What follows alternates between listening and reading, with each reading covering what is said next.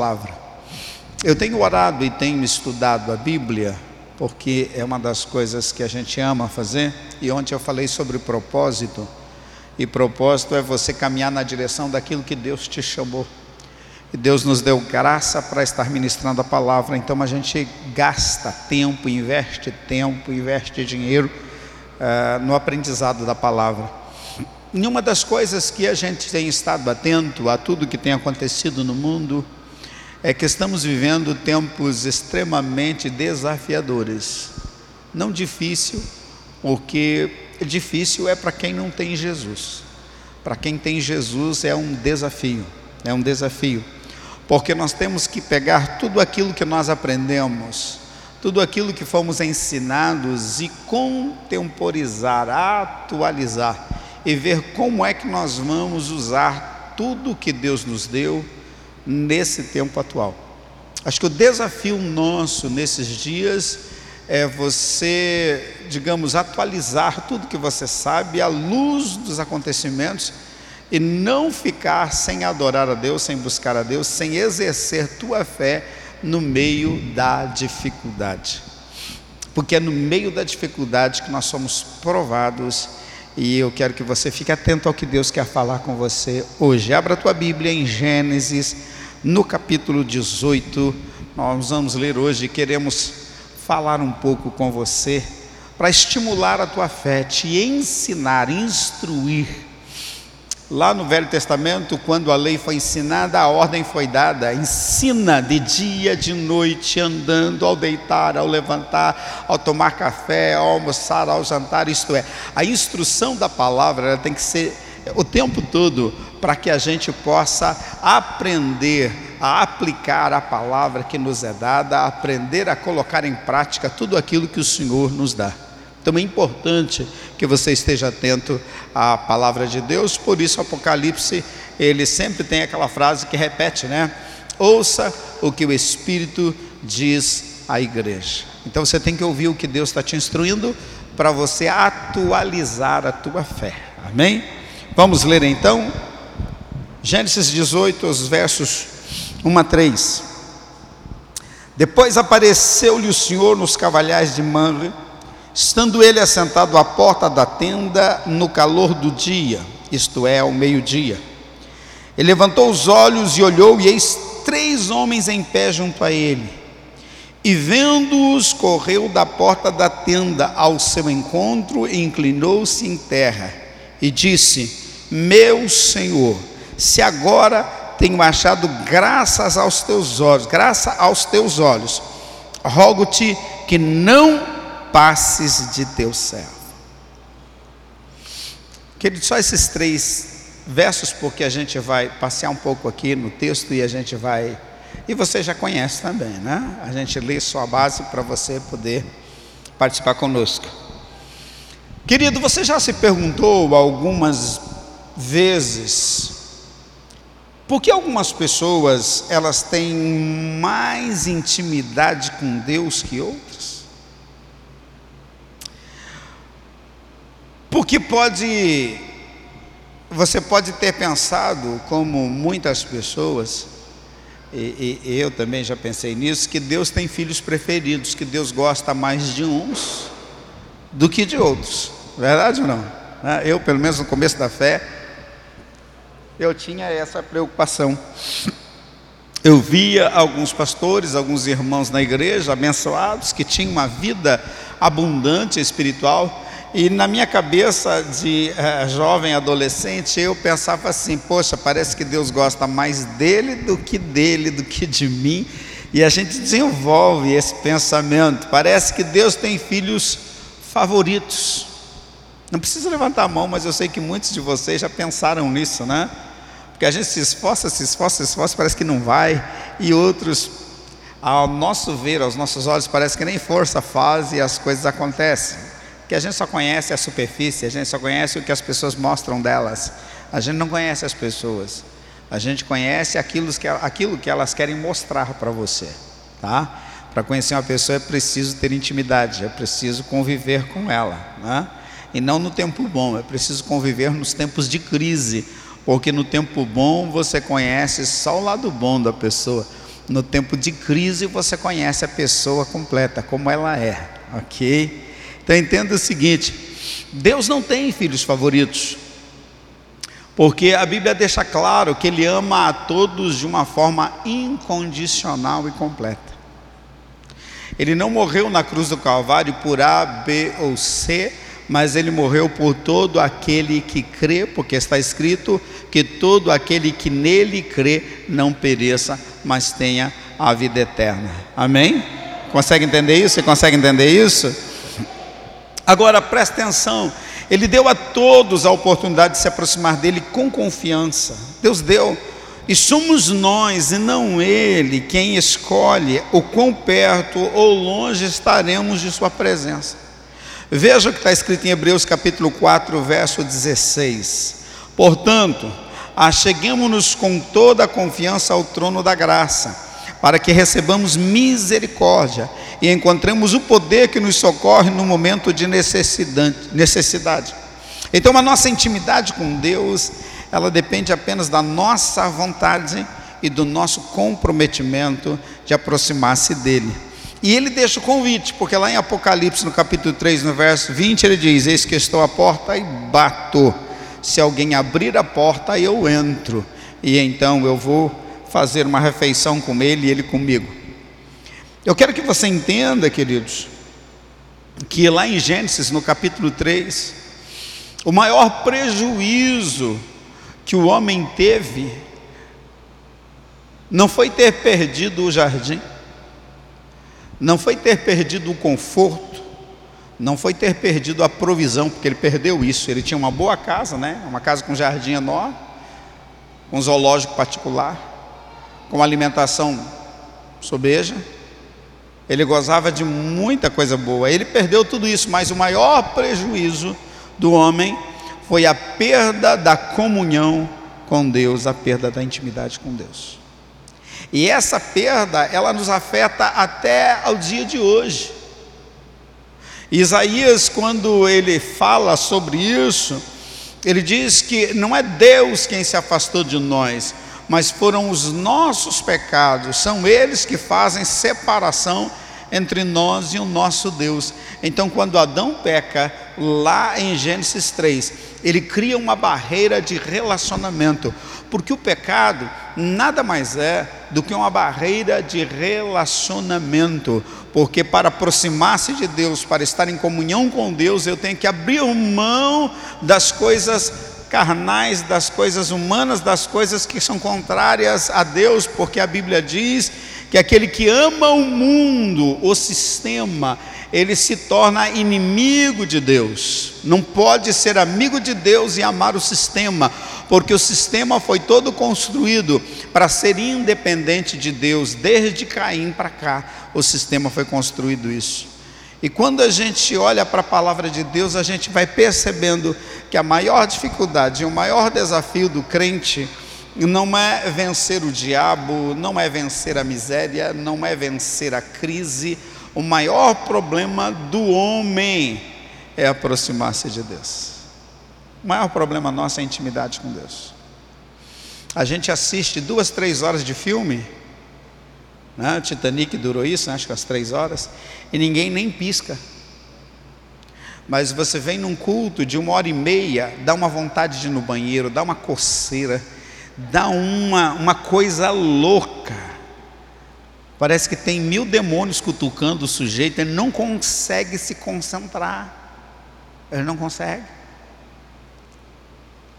Ele lê outros livros, a pessoa que está fazendo um curso de direito de engenharia, ele lê um livro, ou seja, qualquer curso, ele lê um livro dessa grossura, sem piscar, porque tem a prova. Mas se botar ele para ler a Bíblia, quando chega no quinto capítulo, o sujeito está dormindo em cima da Bíblia. Ele fica sentado até em, em, é, desconfortável e conversa duas, três horas com os amigos.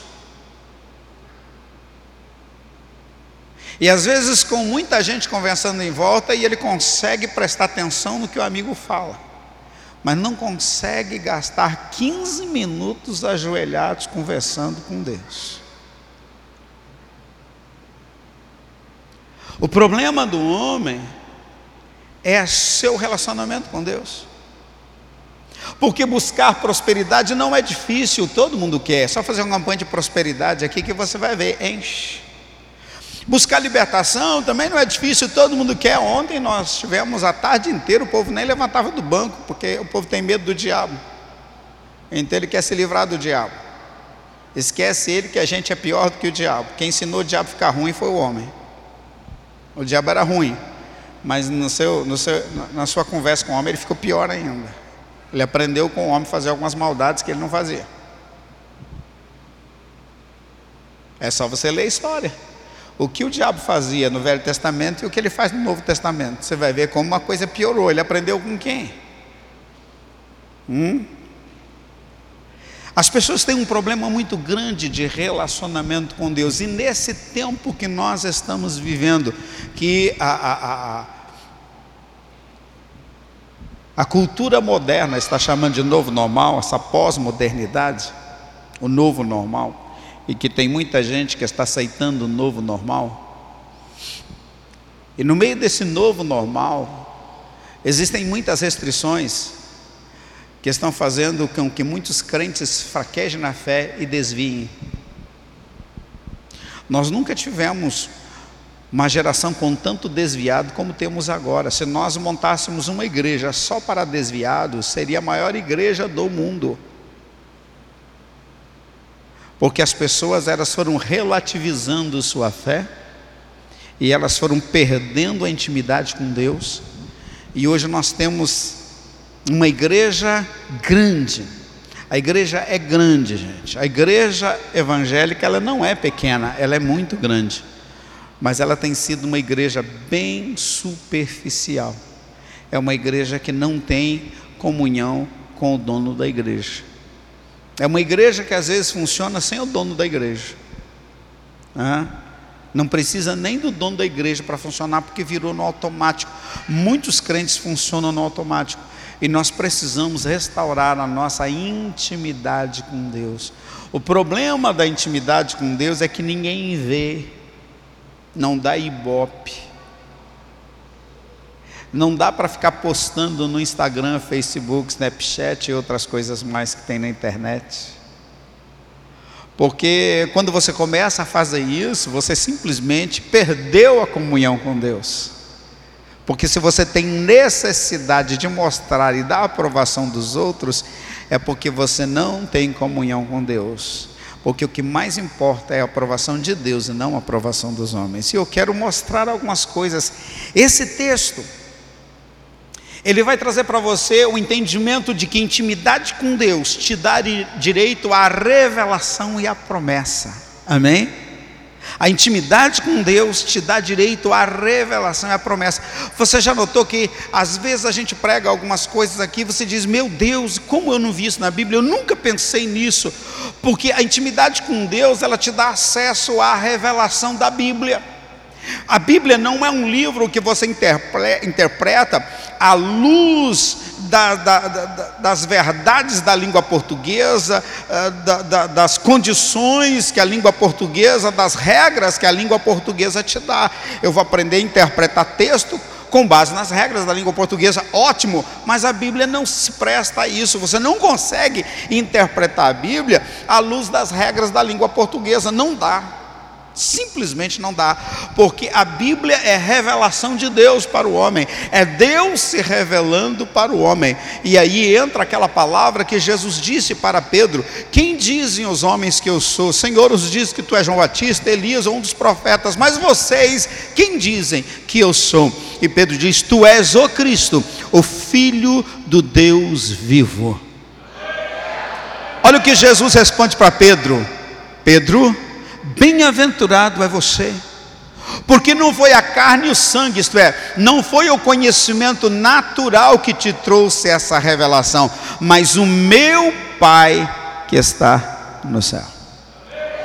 A revelação de quem é Deus, ela vem do próprio Deus, porque só Deus pode dizer quem Ele é.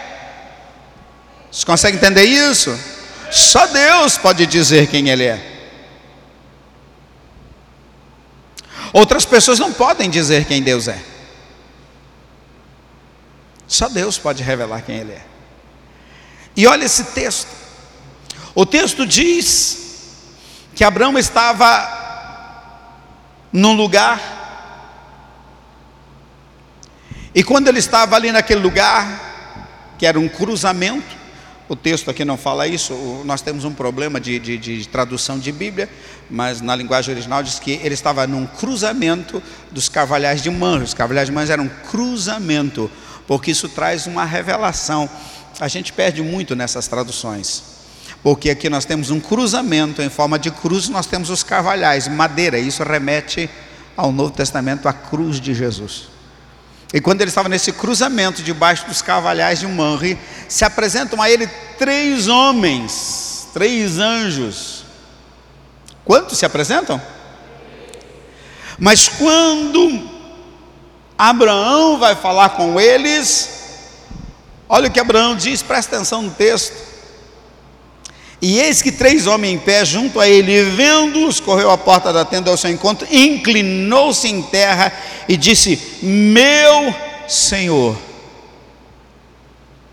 Eu disse para você que a intimidade te traz revelação. Quantos homens eram? E como é que Abraão chama os três homens? Três homens é plural ou é singular? E quando Abraão se apresenta, é plural ou singular? Abraão vê três homens.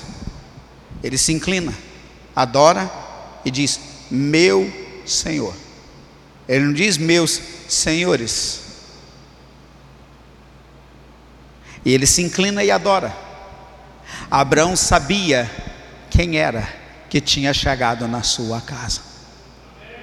Muito antes da doutrina de Tertuliano sobre a triunidade de Deus, Abraão já tinha a revelação que Deus era Deus Pai, Deus Filho e Deus Espírito Santo.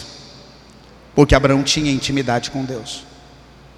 Quando você tem intimidade com Deus, você não confunde as coisas, você sabe, você tem a revelação das coisas espirituais. Abraão tem a revelação de quem é Deus. Chegam três homens, mas ele não diz meus senhores, ele diz meu Senhor, por causa da sua intimidade com Deus. Tem muita gente que vê coisas espirituais e ele simplesmente não consegue entender o que é que Deus está falando. Ele não consegue entender. Você percebe isso? Vamos um pouquinho para frente, abra no capítulo 19, eu vou te explicar isso, no capítulo 19, do verso 1 até o verso 3. O verso 19 diz assim: E vieram dois anjos a Sodoma à tarde. E estava Ló sentado à porta de Sodoma, e vendo-os, Ló levantou-se e foi ao seu encontro, inclinou-se com o rosto em terra, e disse: Eis agora, meus senhores, entrai, peço-vos na casa do vosso servo e passai a noite. Quantos homens Ló viu? Quantos? Dois, porque um ficou com Abraão. E como é que Ló chama esses homens que chega? Ele chama no plural. Porque Ló não tinha intimidade com Deus, não tinha revelação.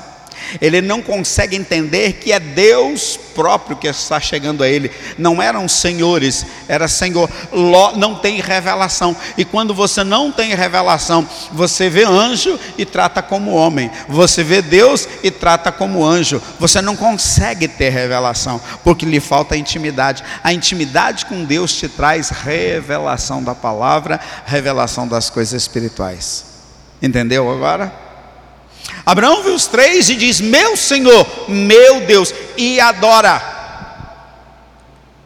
Ló vê apenas dois,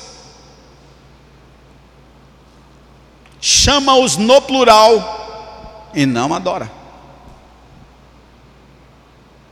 Às vezes, por falta de revelação de Deus, nós perdemos a visitação de Deus na nossa vida. Por não entender que é Deus fazendo alguma coisa na nossa vida, nós perdemos aquele momento extraordinário de revelação.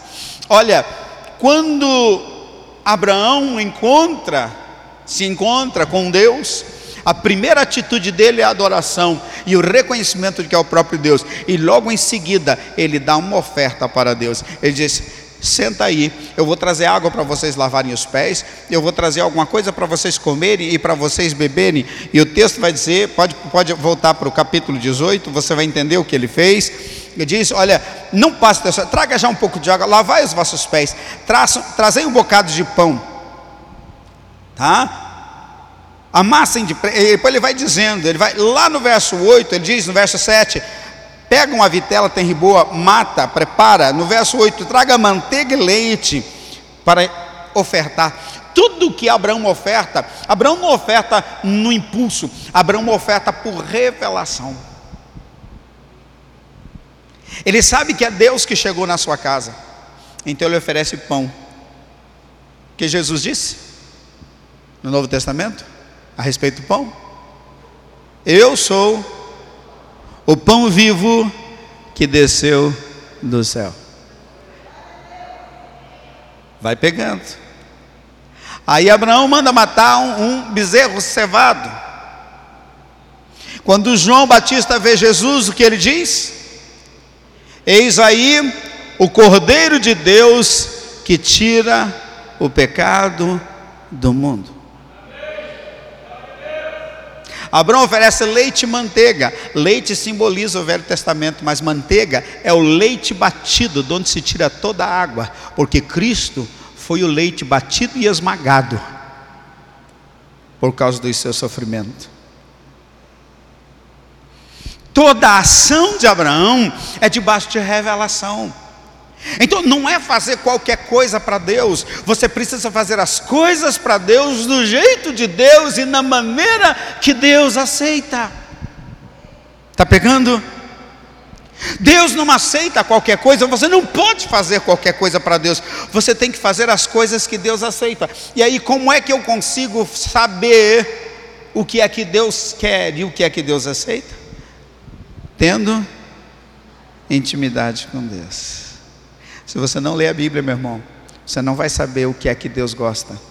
Se você não lê a Bíblia, você vai ter dificuldade de ter intimidade com Deus, porque você vai estar na sua fé simples e ignorante muitas vezes, querendo fazer algo para Deus, mas que Deus nunca pediu e que Deus nunca quis e que Deus não aceita. Você vai ser um Caim, oferecendo a Deus cereal você não vai ser um Abel que interpretou que o Cordeiro de Deus um dia morreria pelos pecados do homem, então oferece cordeiro e sangue em sacrifício. Pegou? A intimidade, ela vai te dar revelação.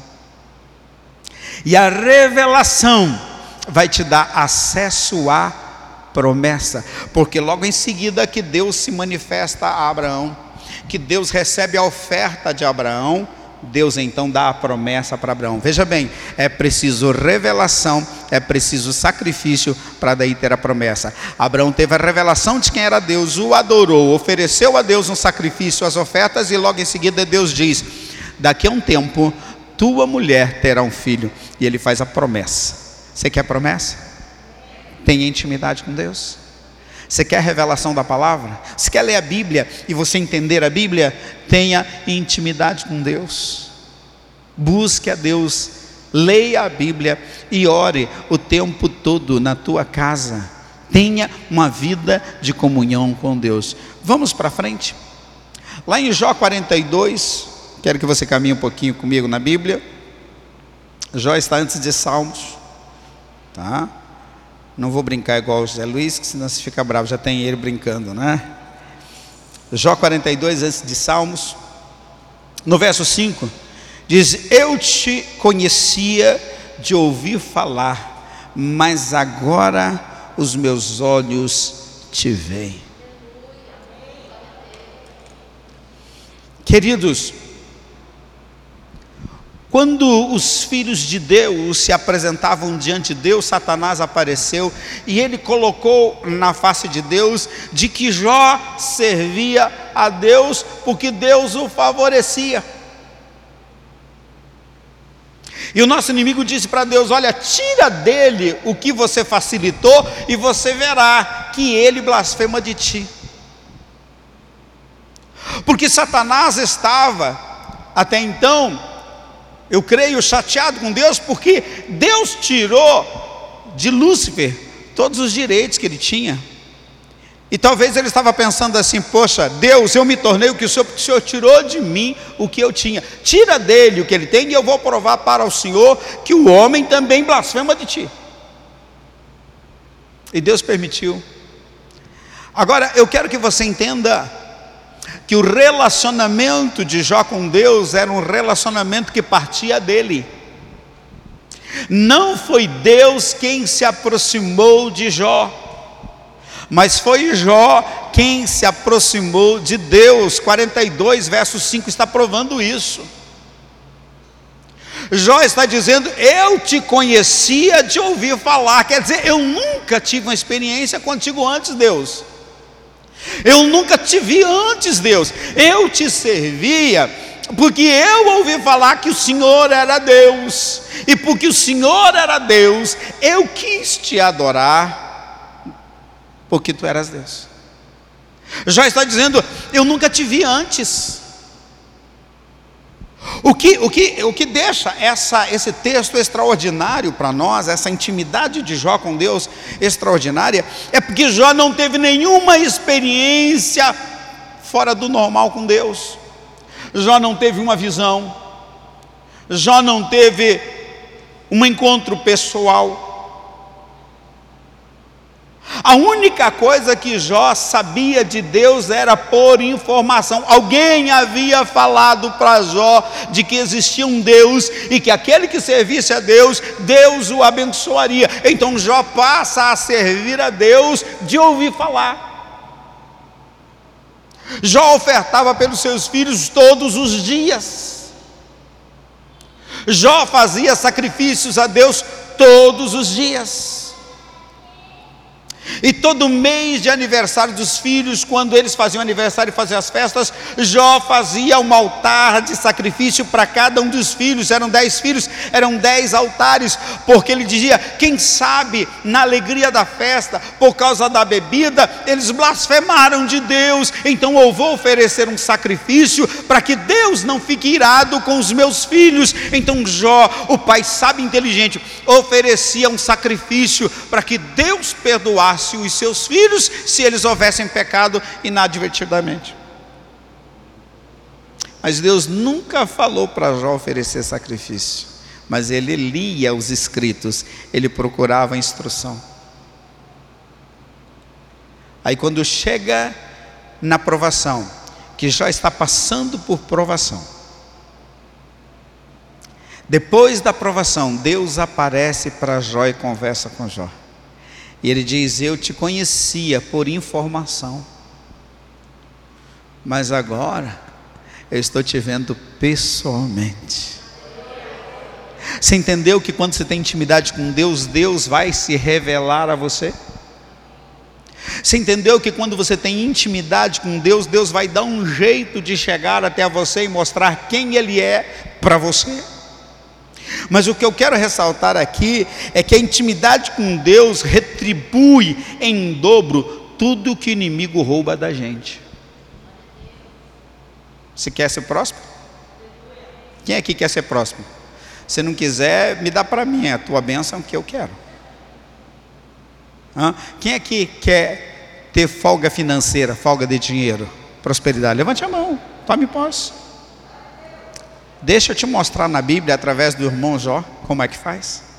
Intimidade com Deus. Tem muita gente que diz, ah, se Deus se revelasse para mim. Não, Jó, Deus nunca se revelou a ele. Ele tinha intimidade com Deus por informação. Ele soube que Deus abençoa quem tenta se aproximar dele, quem busca ele. Então Jó começou a buscar a Deus, muito embora nunca tivesse tido uma experiência pessoal com Deus. Jó não caía na unção, Jó não falava língua estranha, não tinha revelação, não tinha visão, não tinha reteté na igreja de Jó. Jó acho que era meio presbiteriano, bem tradicional. É, sabe que é tradicionalzão, né? Fazia o sacrifício dele, quietinho, sem fazer alarde, só na dele. E Deus lá do céu olhando, e o diabo também, de olho nele, porque toda adoração, barulhenta ou silenciosa, impacta o céu e incomoda o inferno. Eu vou repetir: toda adoração a Deus, barulhenta ou silenciosa, ela impacta o céu e incomoda o inferno. Pode aplaudir o Senhor. A intimidade restaura o que o inimigo rouba de você, porque a Bíblia diz que o diabo veio para matar, roubar e destruir. Então somos roubados sim pelo inferno. Se a gente não cuidar, a gente é roubado todo dia. Mas a intimidade com Deus restaura, restitui em dobro. Olha o que está escrito no verso 10, 42, verso 10. E o Senhor virou o cativeiro de Jó. Quando? Quando ele orava pelos seus amigos na intimidade com Deus, Jó intercedia pelos seus amigos. Jó estava num momento de intimidade, e no momento de intimidade está escrito assim: E o Senhor virou o cativeiro de Jó quando orava pelos seus amigos, e o Senhor acrescentou em dobro tudo quanto Jó possuía antes. Isso é para você se alegrar. Deus restituiu em dobro. Quando? Quando Jó estava praticando a sua intimidade com Deus, mesmo no meio da desgraça. Nunca a tua adoração faz tão sentido quando quando você está passando tribulação. Porque adorar quando tudo vai bem, qualquer um faz mas adorar no meio da desgraça e dizer igual Jó: Deus deu, Deus tomou, louvado seja o nome do Senhor. Porque a maioria de nós crentes, quando passamos por momentos de privação, a gente só sabe chorar, reclamar e dizer: Deus me abandonou, Deus esqueceu de mim, Deus não liga para mim, porque nós não entendemos os caminhos do Senhor, não sabemos suportar a pressão. E não entendemos que tudo coopera para o bem daqueles que amam a Deus e são chamados por seu decreto. E por que não entendemos? Porque não temos intimidade com Deus. Jó tinha intimidade com Deus. A mulher de Jó, aliás, até deixa eu dar uma explicação para vocês, é, lendo os originais, você vai entender que aquela frase que a mulher diz: amaldiçoa teu Deus e morre, ela não é a correta. A tradução correta é adora o teu Deus e morre. Porque na verdade é uma frase sarcástica que ela está dizendo. Jó, você está adorando a Deus e olha o que você está ganhando. Então vai lá, adora, continua, adora teu Deus e morre. Nós sofremos muito com as traduções, viu? Ele disse: você fala como uma louca. Nós recebemos o bem, por que não podemos receber o mal? A gente saiu nu do ventre, a gente volta nu para o ventre. Deus deu, Deus tomou, louvado seja o nome do Senhor. E com toda a tribulação, diz a Bíblia, Jó não pecou porque não blasfemou contra Deus. Sabe quando é que você tem a restituição? Quando você adora na falta.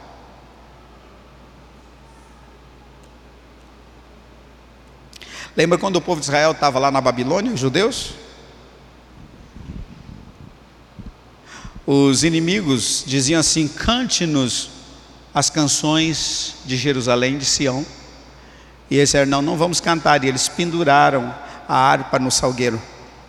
Porque dentro da cultura judaica, quando você está em tribulação, não tem motivo para cantar mas Deus estava usando até mesmo seus algozes para dizer para eles: mas é no louvor que vem a libertação, é na adoração que vem a libertação. Então cante uma canção que vai vir bênção para vocês e vai vir bênção para nós. Consegui entender agora? Lembra de Paulo e Silas preso, agrilhoados? À meia-noite, depois de apanhar, eles poderiam chorar, reclamar e murmurar, mas Paulo e Silas começam a cantar e a adorar. E quando eles começam a cantar e adorar, desce um anjo do céu e abala tudo e solta as prisões de todas, porque as prisões são quebradas quando você adora em intimidade com o Senhor. Faça alguma coisa agora. A intimidade restaura a prosperidade, a intimidade restaura a riqueza, a intimidade restaura e restitui tudo que o diabo roubou de você através de provação, de pandemia, de crise, de quebradeira, quando você adora a Deus, no meio da tribulação, não atribuindo a Deus culpa pelo que está acontecendo, mas louvando a Ele, porque Ele é sábio. E sabe o que faz, você acrescenta um caminho de prosperidade na tua vida, você cria um caminho por onde o anjo de Deus vai descer e vai mudar o teu cativeiro. A intimidade muda o cativeiro, a intimidade te retribui tudo que o diabo roubou. Então não reclame, não murmure, adore. Lembra do pastor Francisco? Canta e dá glória. Pastor Francisco gosta de falar assim, né? Lembra dele? Canta e dá glória. Só isso. Não reclama não. Jó recuperou o que tinha perdido por causa da sua intimidade com Deus. Tem muita gente precisando de que Deus faça milagres financeiros na vida dele, mas ele não tem tempo de intimidade com Deus. Porque, meu irmão, não adianta fazer campanha de prosperidade na igreja se quando você sai da igreja você não tem intimidade com Deus na tua casa. Não adianta fazer oferta de propósito aqui quando vem alguém de fora e prega e, e faz a oferta de propósito, você vem e faz aquela oferta de sacrifício. Não adianta se você sair daqui não tiver intimidade com Deus. Porque o que vai trazer a prosperidade de volta em dobro do que você tinha antes, não é na mesma condição. O texto aqui diz que Deus deu em dobro tudo que o diabo roubou. Então, se você tiver intimidade com Deus, a tua vida daqui para frente vai ser duas vezes melhor do que foi até agora. Eu vou repetir: se você desenvolver intimidade com Deus, você vai ter uma vida próspera em dobro do que você teve até agora a partir de hoje. Receba isso. É intimidade com Deus. Porque essa pandemia, o que é que o diabo está usando esses nossos políticos para fazer? Nos roubar a intimidade com Deus. Eles não querem que a igreja se reúna. Eles não querem. A maior ameaça para os corruptos é a igreja de Jesus. A igreja de Jesus é o fiel da balança. Por isso, quando a igreja for tirada da terra, o diabo vai deitar e rolar aqui. Porque o Espírito Santo ainda está na terra. E onde é que habita o Espírito Santo na terra? Hã? Na igreja, na tua vida, na minha vida, o Espírito Santo habita na igreja. Por isso a fúria do inferno contra a igreja. O diabo sabe que um homem cheio do Espírito Santo faz um estrago no inferno. O diabo sabe. É por isso que ele tenta ocultar de você a intimidade com Deus. Ele tenta cansar você. Você ora da canseira, você vai ler a Bíblia da canseira, você vem para o culto da canseira, da sono, porque o inferno não quer que você tenha a revelação de que a intimidade com Deus te restitui. E a intimidade com Deus, meu irmão, vai por mim, não é aquela presepada que muitas vezes a gente faz aqui. Não, não que seja errado, né? A gente pula, ele sabe, tem uns irmãos exagerados, né? Chega a babar quando está orando, né? Tem que dar um lenço para ele, que é troço ficar esquisito. Ah, não vou falar o que a gente fala nos encontros com ele, que o troço é feio, né? Tem uns irmãos que, né? As irmãs vêm tudo maquiada, chora, que aquilo vira um borrão só na cara. Ah? O irmão vem com roupa limpa, se joga no chão, rola, né? A turma pensa que isso só que é intimidade. Tá, isso é intimidade, mas isso é o exagero da intimidade, isso é a pessoalidade da intimidade. Porque cada um reage de um jeito. Tem gente que grita, tem gente que não grita. Agora veja bem, Jó adorava a Deus no quietinho. Ninguém sabia que Jó adorava a Deus oferecendo sacrifício até pelos seus filhos quando tinha festa. Porque só o anjo que registrou isso. O inferno e o céu sabiam, mas ninguém sabia. Jó não punha no Facebook, no Instagram Hã? dando uma esmola e fazendo uma selfie dando uma esmola. Jó não fazia isso. Ajoelhado no quarto e fazendo uma selfie, com o olho cheio de lágrimas. Jó não fazia isso. Jó adorava no lugar secreto. E aí Deus vem visitar Jó. acerta algumas coisas, aí já olha para Deus e diz: Eu te conhecia por informação. Falar.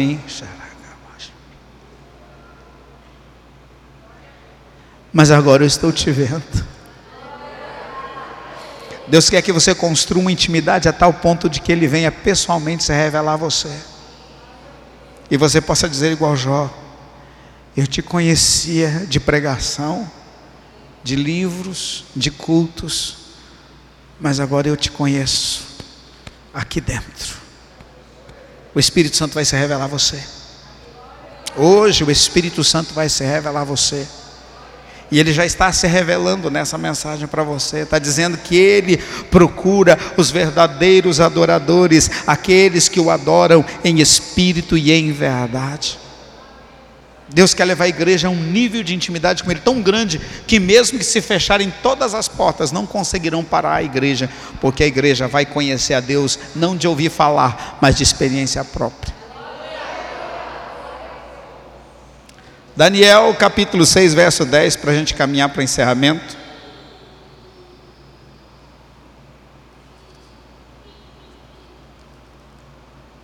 Vai lá comigo, Daniel 6, 10. Ah. Antes de Jonas, antes de Obadias, depois Ezequiel. Deixa eu ir. Daniel 6,10 diz: Daniel, pois, quando soube que o edito estava assinado, entrou em sua casa. Ora, havia no seu quarto janelas abertas ao lado, para o lado de Jerusalém. E três vezes no dia se punha de joelhos e orava, e dava graças diante do seu Deus, como também antes costumava fazer. Eu quero dizer para você que a intimidade com Deus, ela te dá vitória no meio da perseguição, que é o que nós estamos vivendo.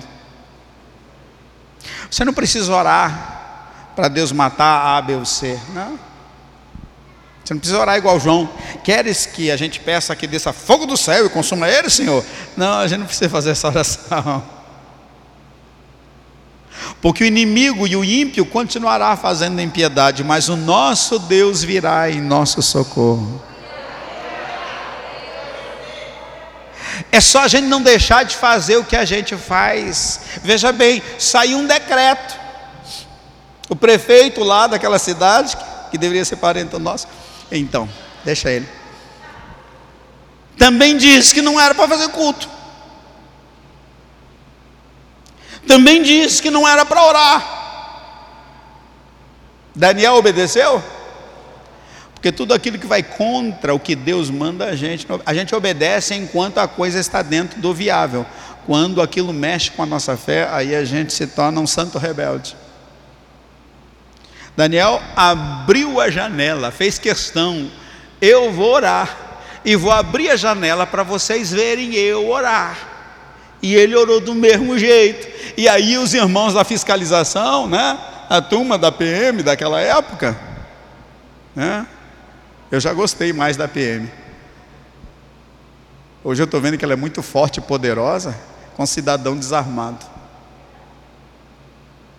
Só presta para isso hoje em dia. A PM daquela época, o pastor, o senhor não tem medo de falar isso? Só vai preso hoje em dia. A PM daquela época foi lá e denunciou. E levaram preso Daniel. E jogaram na cova dos leões. E quando todo mundo pensou que Daniel ia morrer devorado pelos leões, sabe o que Deus fez? Deus entrou na cova com Daniel. Eu quero dizer que quando você é punido por obedecer a Deus, Deus entra na prova junto com você. Faz sentido para você isso? É.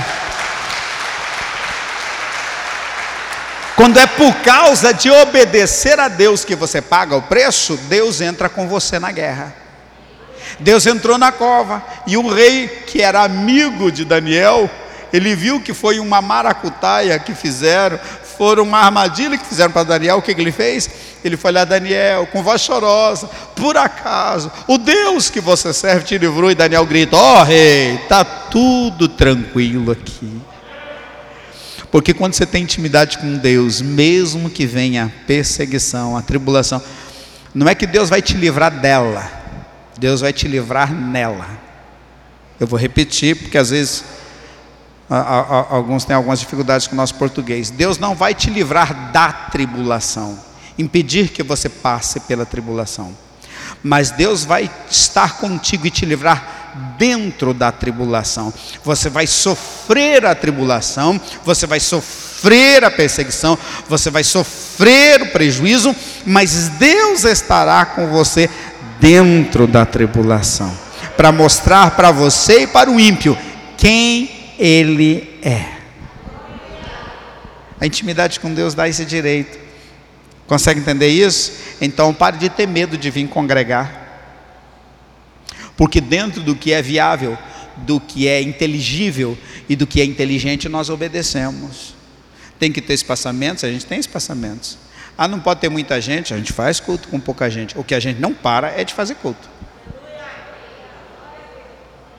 Tem que passar álcool em gel, a gente passa nas mãos, na cabeça, dos pés à cabeça. A gente monta uma piscina de álcool em gel, batiza em álcool em gel, levanta o cara, mas a gente não vai deixar de adorar a Deus. Você está entendendo? Então pare de ter medo. Ah, pastor, lá o, o, o, o, ministro do, do né? Então, não pode nem falar que agora vai preso. Falou que as igrejas são os maiores vetores de contaminação. Parece que ele nunca andou no metrô de São Paulo, aquele infeliz.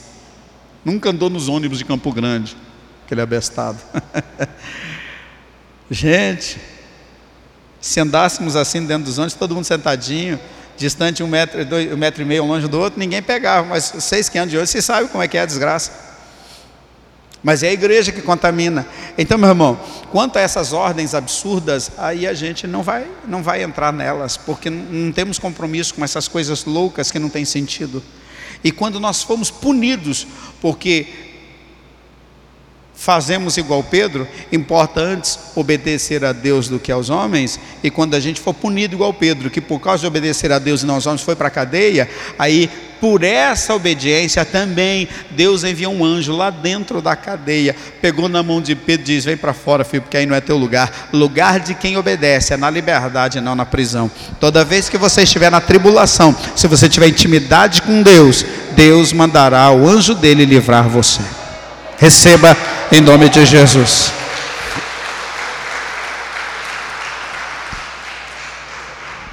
Pastor, onde é que estava a intimidade de Pedro? Olha lá. Enquanto Pedro estava na prisão, na casa da irmã Maria, a igreja estava reunida num culto de oração em favor de Pedro. Onde tem intimidade, tem libertação. A igreja era de oração. A igreja orava. A intimidade, ela vai fazer você atravessar esse momento de pandemia debaixo de muita graça de Deus, meu irmão.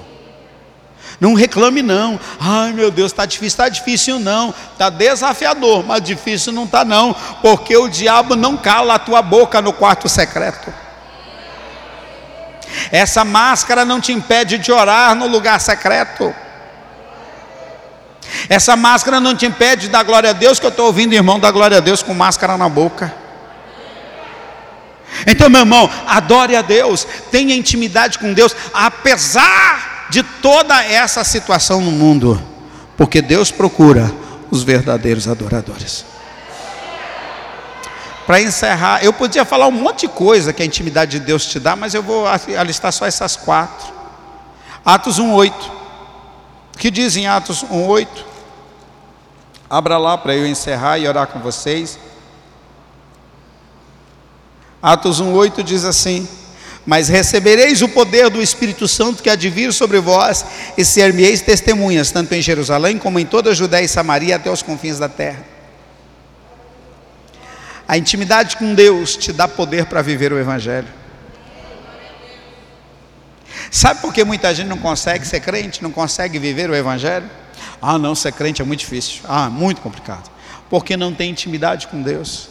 Quando você tem intimidade com Deus, o Espírito Santo te dá poder para você cumprir a palavra. A gente não consegue cumprir a palavra porque a gente é bom, a gente cumpre a palavra porque o Espírito Santo nos ajuda. A Bíblia diz, Paulo explicando sobre ele, diz que o Espírito Santo nos ajuda nas nossas nas nossas fraquezas. Não é que a gente é bom, não é que a gente é forte, é que a gente tem o Espírito Santo. E aí o Espírito Santo vê quando a gente está fraco para orar, ele vem e fortalece. O Espírito Santo vê quando a gente está fraco para ler a Bíblia, ele vem e fortalece. O Espírito Santo vê quando a gente está fraco e com preguiça na igreja, ele vem e fortalece. Porque quando você tem intimidade com Deus, o Espírito Santo te dá poder para você viver o Evangelho. Atos 2 vai dizer que eles estavam todos reunidos no mesmo lugar, fazendo o quê? Orando intimidade com Deus. E quando eles estavam reunidos no mesmo lugar, veio o vento, veio a unção e veio o Espírito Santo, e a igreja se levantou em pé, poderosa até o dia de hoje.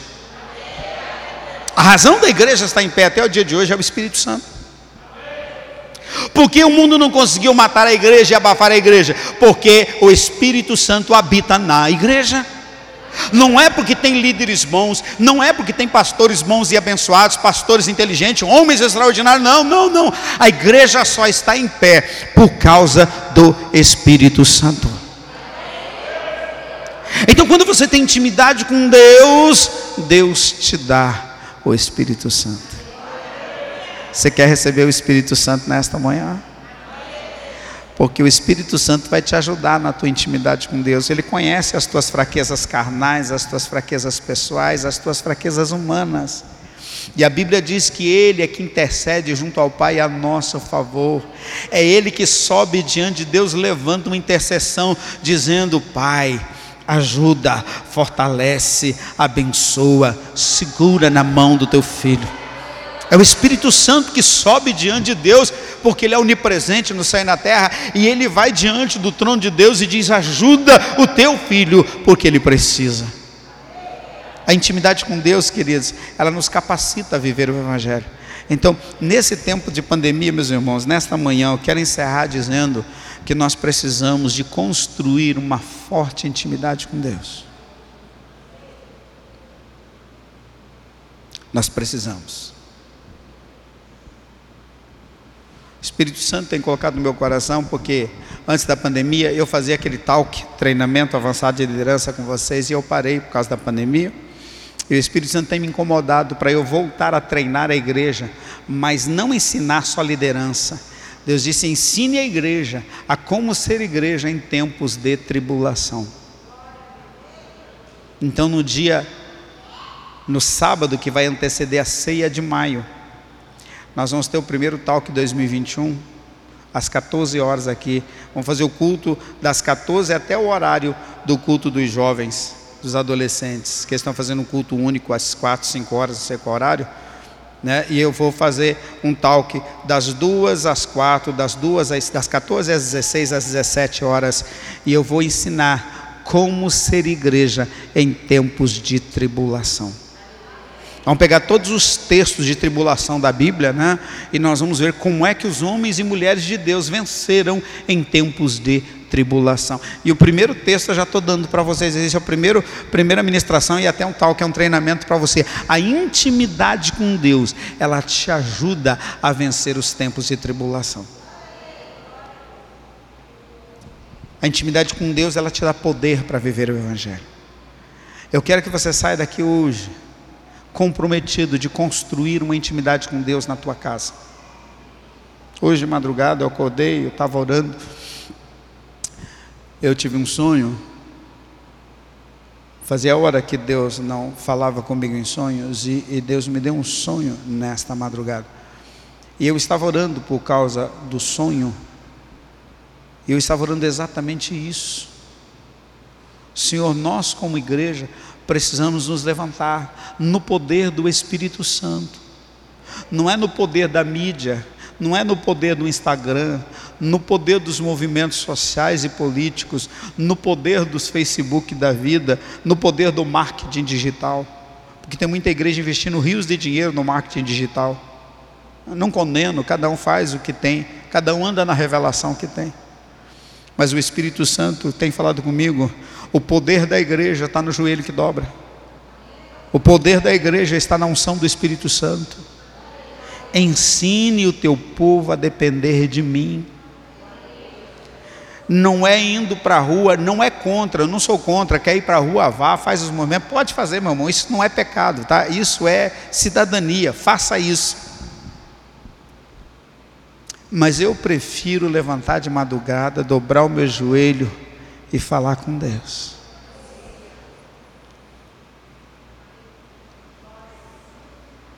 Eu me identifico com Neemias, onde nós pregamos Neemias o dia inteiro. Neemias, quando foi com todo o tesouro do templo, todo o material de adoração, todo o material que ele tinha, ele disse assim: Poxa, a estrada é perigosa, os bandidos vão saber, e eles vão querer roubar. E ele disse: Eu tive vergonha de pedir uma guarda para o rei para me proteger. Então eu orei ao Deus do céu e pedi proteção. Eu também tenho vergonha de ficar pedindo para os políticos para os senadores e para os deputados, por favor, me ajude. Por favor, ajude a igreja de Jesus. Por favor, não deixa passar a votação. Por favor, eu também tenho vergonha. Então o que eu tenho feito é dobrado o meu joelho e dito, Senhor, Tu és o Deus da igreja. Só o Senhor pode livrar a igreja o Senhor já livrou a igreja dos imperadores romanos que eram muito mais poderosos. O Senhor pode preservar a igreja nesse tempo difícil. Não te proíbo vá, pode ir. Mas eu prefiro as minhas madrugadas a sós com Deus. Pode ir. Mas eu, como Neemias, vou pedir ajuda do meu Deus porque eu aprendi que intimidade com Deus me ajuda a passar os momentos de tribulação. Eu aprendi que intimidade com Deus, na intimidade da, da minha madrugada com Deus, eu protejo a igreja que o Senhor colocou na minha mão. É na oração que eu cuido de vocês. Porque nem visitação a gente pode mais. Eu nunca acreditei que visita consolida ovelha. Porque nunca na Bíblia diz que o pastor vai atrás das ovelhas. Mas na Bíblia diz que o pastor caminha e as ovelhas vão atrás do pastor. Elas ouvem a voz e elas seguem a voz do pastor. Eu guio vocês, eu dirijo essa igreja na oração e na palavra. É por isso que vocês têm estado seguros. Porque você tem um pastor que acredita no poder da oração e no poder da palavra, sou eu. Ontem eu estava ouvindo um pastor pregar e ele ministrava, meu coração fervia e eu dizia: Deus, como eu sou apaixonado pela tua palavra. E esse texto está falando isso, tudo que eu disse para vocês hoje é isso, está na Bíblia, a Bíblia está dizendo isso. A intimidade com Deus resolve as nossas questões, queridos. A gente não precisa ficar desesperado, correndo de um lado para o outro, como quem não tem pastor, como quem está desesperado. O nosso Deus ainda está sentado no trono, Ele é o cabeça da igreja, Ele continua governando, Ele ainda é Senhor do universo. Aplauda o Senhor por isso. Ele ainda é Senhor. E alguém já disse para mim, mas se você não se manifestar, não fizer parte disso aí, eles vão crescer, vão impedir e vão te matar. Eles vão matar alguém orando. Eles vão matar alguém cantando.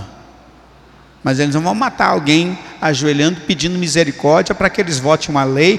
Eles não vão matar um camarada que se humilha diante de homens pedindo proteção.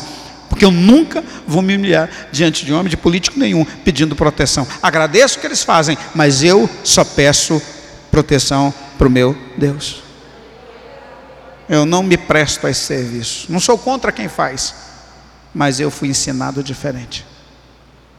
Me ensinaram, os meus pastores me ensinaram que Deus tem poder e que Ele governa.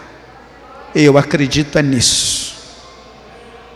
Eu não acredito em homens, até porque na minha Bíblia está escrito: maldito é o homem que confia no homem. Eu voto neles, quero colocar o máximo de políticos evangélicos lá. Porque o senhor acredita neles? Não, porque é melhor ter um evangélico do que um não evangélico.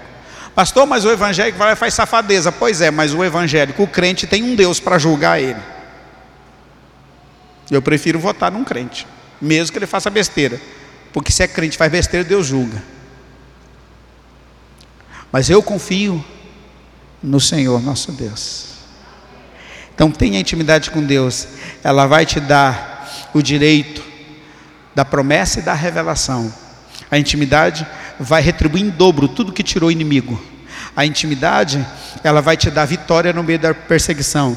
E a intimidade, ela vai te dar poder para você viver o Evangelho. Então tudo se resume em intimidade com Deus. Fique em pé, por favor.